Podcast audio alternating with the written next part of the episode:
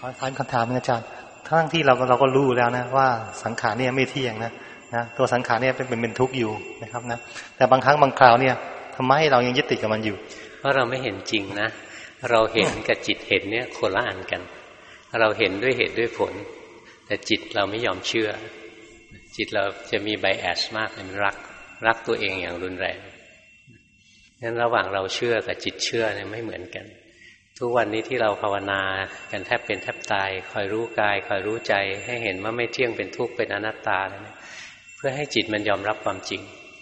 มันจะต้องเห็นซ้ำแล้วซ้ำอีกถึงวันหนึ่งมันถึงจะยอมจำนนกับข้อเท็จจริงจิตนั้นมันดื้อ